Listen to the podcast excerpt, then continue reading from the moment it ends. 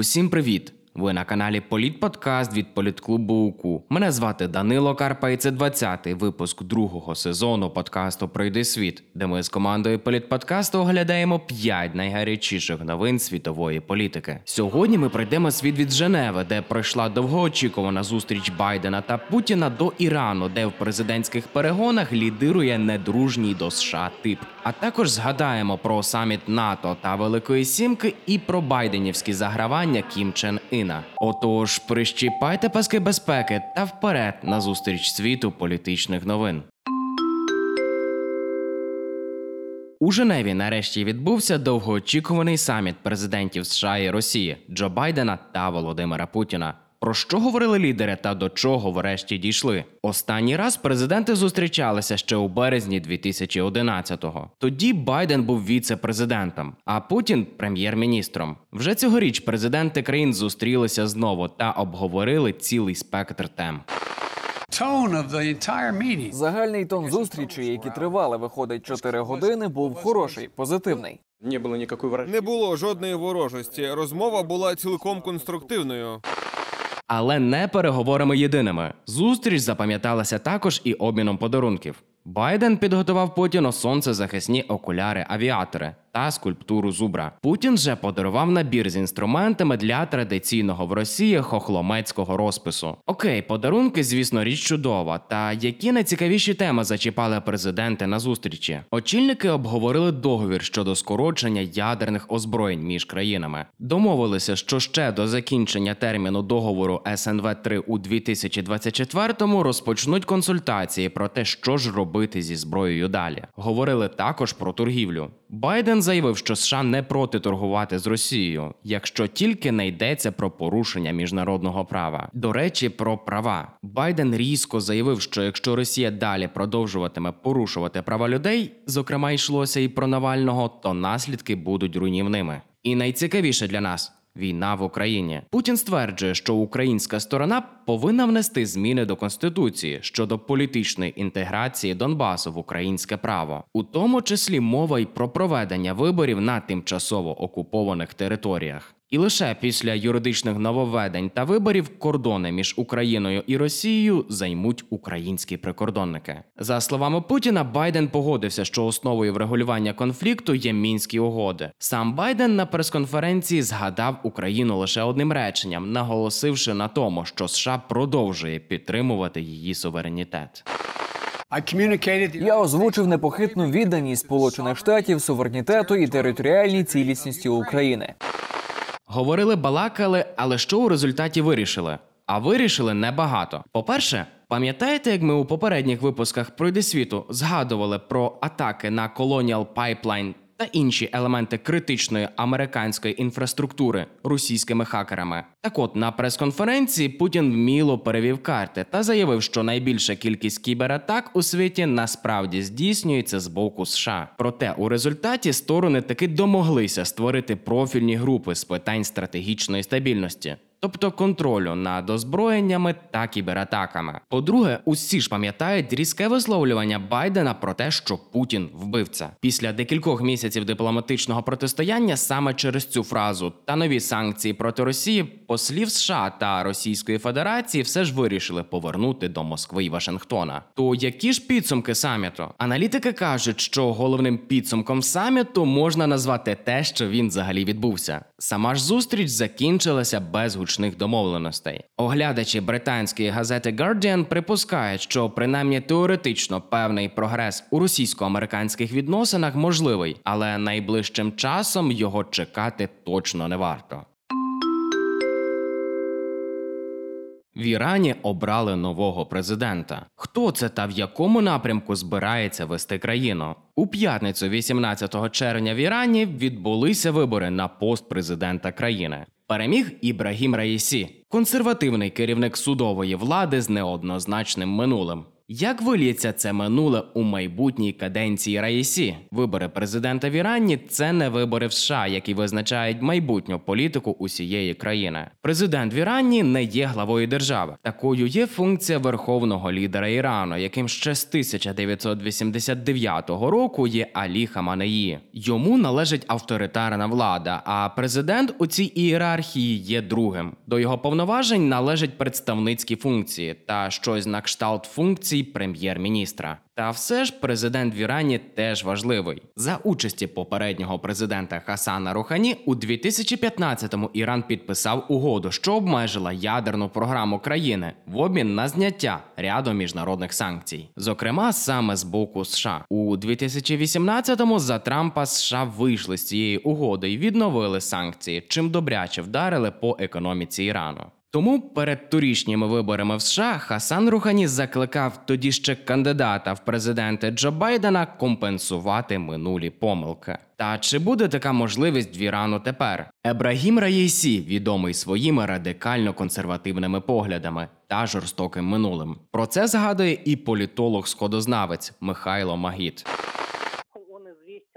Він відомий як жорстокий суспільний і політичний діяч. Його критики говорять про його відповідальність за дуже серйозні злочини, зокрема за масові страти опонентів режиму в 1988 році. Він вважається одним з організаторів масових репресій і політичних вбивств.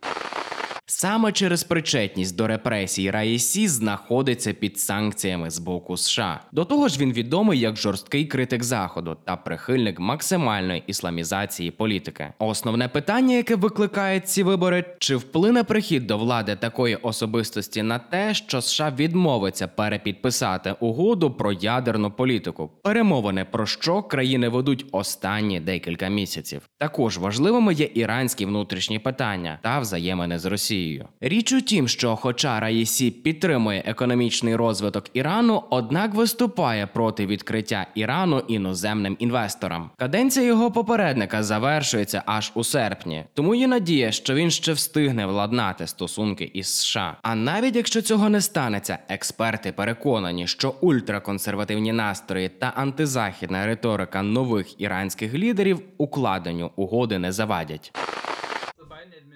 Адміністрація Байдена матиме справу з Іраном, незважаючи на те, хто при владі, і схоже на те, що угоду буде відновлено. Її впровадження буде складним, але я думаю, адміністрація Байдена забезпечить достатнє послаблення санкцій. Стверджує Марк Фіцпатрік, працівник міжнародного інституту стратегічних досліджень. Але чи не вплине Раєсі на розвиток подій в протилежному напрямку в майбутньому, обіцяти ніхто не може. Погляди ж нової влади лише сприятимуть зближенню Ірану з Росією як з можливим союзником проти Європи. Тобто ці вибори затвердили при владі праві сили і підтвердили авторитарність іранської влади. Наскільки сильно вони вплинуть на стосунки Ірану з США, та наскільки сильно вплинуть на ще більше утвердження мусульманських традицій у політиці держави? Лише Богу, ой, даруйте Аллаху відомо.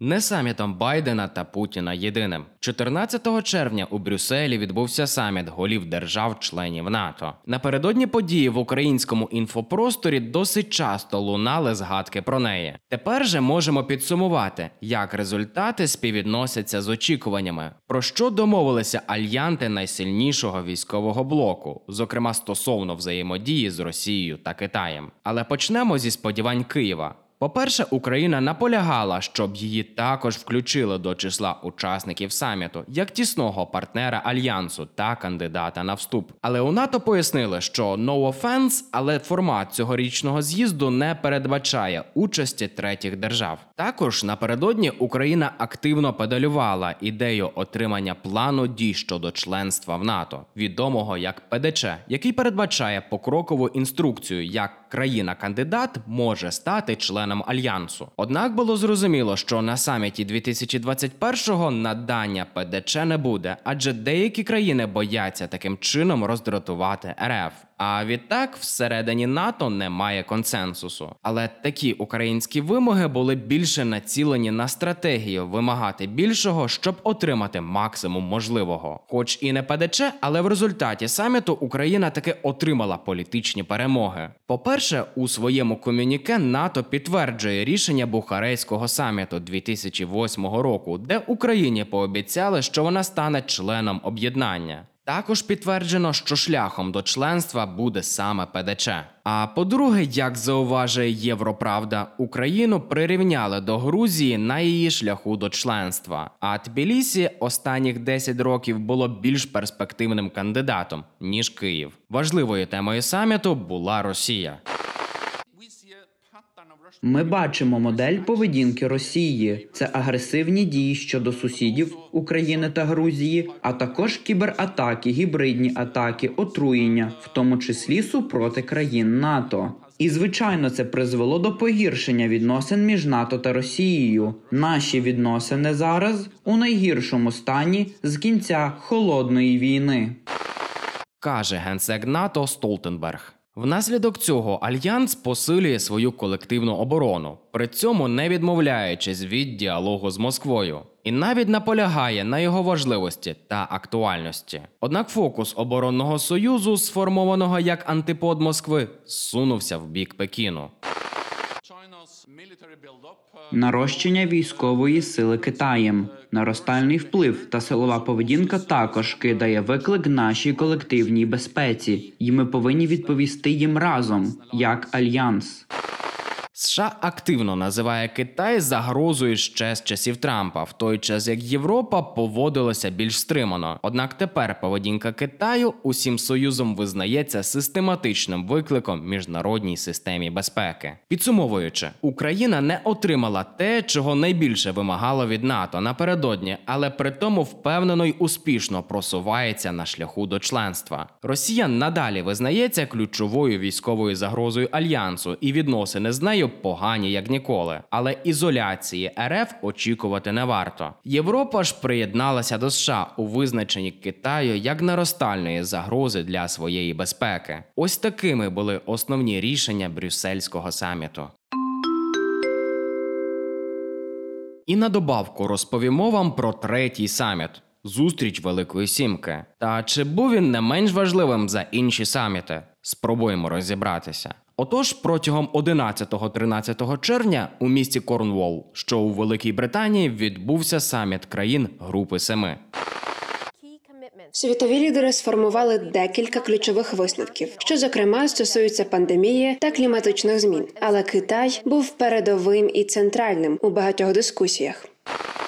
Чимало активістів одразу вилили шквал критики на країн-учасниць через неприйняття серйозних рішень щодо кліматичної ситуації у світі. Мовляв, у 2009-му Велика Сімка пообіцяла пожертвувати 100 мільярдів доларів на боротьбу з глобальним потеплінням до 2020 року, але відтермінувала це до 2025-го. Все ж чимало світових медіа і сам прем'єр-міністр Британії Борис Джонсон називає цей саміт вирішальним для світу. Та що ж таке сама G7? До неї входять Франція, Сполучені Штати, Велика Британія, Німеччина, Японія, Італія та Канада. Очільники цих урядів регулярно зустрічаються, щоб обговорити спільні економічні проблеми та узгодити економічну політику. Велику сімку вважають не надто впливовою через те, що вона не включає до себе декотрих економічно країн стейкхолдерів, як от Індію чи Китай. На думку Джефрі Сакса, економіста і директора інституту землі Колумбійського університету, G7 втратила свою актуальність і розкидається пустими обіцянками. Але поглянемо на ситуацію з іншого боку та оцінимо рішення, які прийняла група семи у 2021-му. У попередньому випуску пройди світу ми згадували про наміри Байдена пожертвувати півмільярда доз вакцин проти ковіду для бідних країн. За результатами саміту ще 500 мільйонів доз виділять інші країни G7.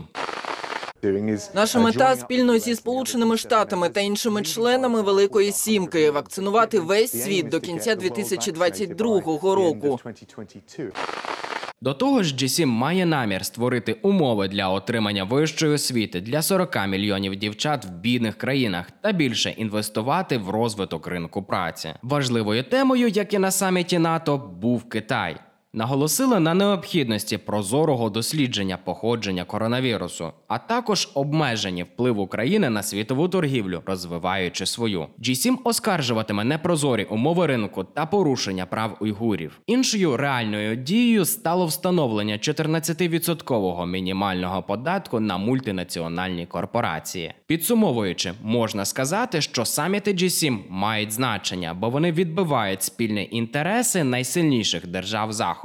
Висновки Великої Сімки щодо порятунку глобальної економіки точно візьмуть до уваги на саміті Світової організації торгівлі у грудні. До того ж, саміт знаменує показове відновлення теплих стосунків між Європою та США та спільне бачення майбутнього. Але реальних дій все-таки бракує. Діалог та конфронтація США, готовність Північної Кореї до перемовин чи завуальований заклик про допомогу. Північна Корея вічна проблема світової спільноти. Держава завжди прагнула визнання свого ядерного статусу і шукала важелі впливу на Вашингтон. Нагнітаючи напругу своїми балістичними ракетами, нагадаємо, що в нашому спецвипуску про міжнародну політику Байдена Дмитро Шеренговський, політолог-міжнародник, прогнозував, що ми ще почуємо про КНДР. Для Північної Кореї, якщо так сказати, питання зброї це є ядерної зброї, скільки б там тих ракет не було, це питання екзистенційне. Тобто без нього неможливо забезпечити не так існування як режиму, який існує в Північній Кореї.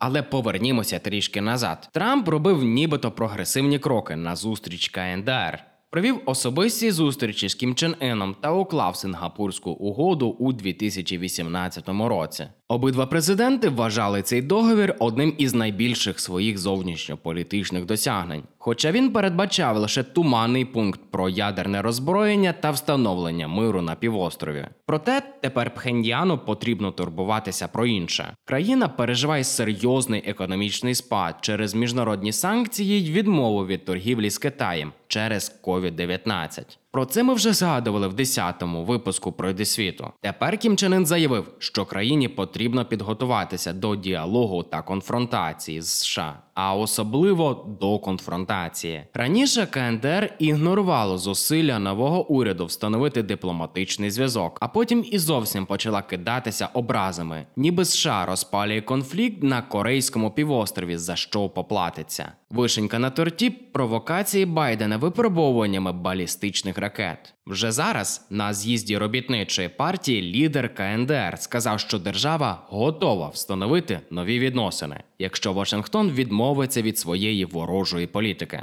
Але Байден пообіцяв застосувати дипломатичний підхід жорсткого стримування. Прес-секретарка Білого Дому Джен Псакі прокоментувала це так. Наша політика не буде зосереджена на досягненні грандіозної угоди і не буде покладатися на стратегічне терпіння. Ми будемо дотримуватися вивіреного практичного підходу, відкритого для дипломатії з КНДР та досягнення практичного прогресу. Тому адміністрація Байдена має чітку позицію денуклеаризації Кореї і не поспішає знімати санкції. Водночас корейська служба BBC каже, що Кім зайняв стратегію вичікування, і за його двозначними словами ховається сигнал про готовність КНДР повернутися до переговорів. Хоча він і акцентував на підготовці до протистояння, але утримався від прямої критики США й інших провокативних висловлювань. Експерти підтверджують ці слова, зазначаючи, що країна, схоже, визначилася і готова відновити переговори з Америкою. Хоча вірогідно обговорить терміни й масштаби з Китаєм. Таким чином, Північна Корея сигналізує про відкритість до діалогу США, зважаючи на свої продовольчі проблеми та пандемію. Хоча і про повне ядерне роззброєння, яке вимагають американці, ще говорити дуже рано. Такими були п'ять найгарячіших новин світової політики останніх днів. Дякуємо, що дослухали до кінця. Над випуском працювали журналісти Мар'яна Гуменна, Юлія Зюбровська, Дмитро Демит, Христина Дмитришин, Анастасія Товста, редактор Данило Карпа, звукорежисер Вадим Ільчук, Дизайн обкладинки Остап Заєць. Окремий плюсик в карму всім за підписки, поширення та фідбеки. Якщо ви досі не підписалися на інстаграм, телеграм та фейсбук політклубу УКУ, то мерщій зробіть це. Маємо багато цікавого контенту й там. Почуємось!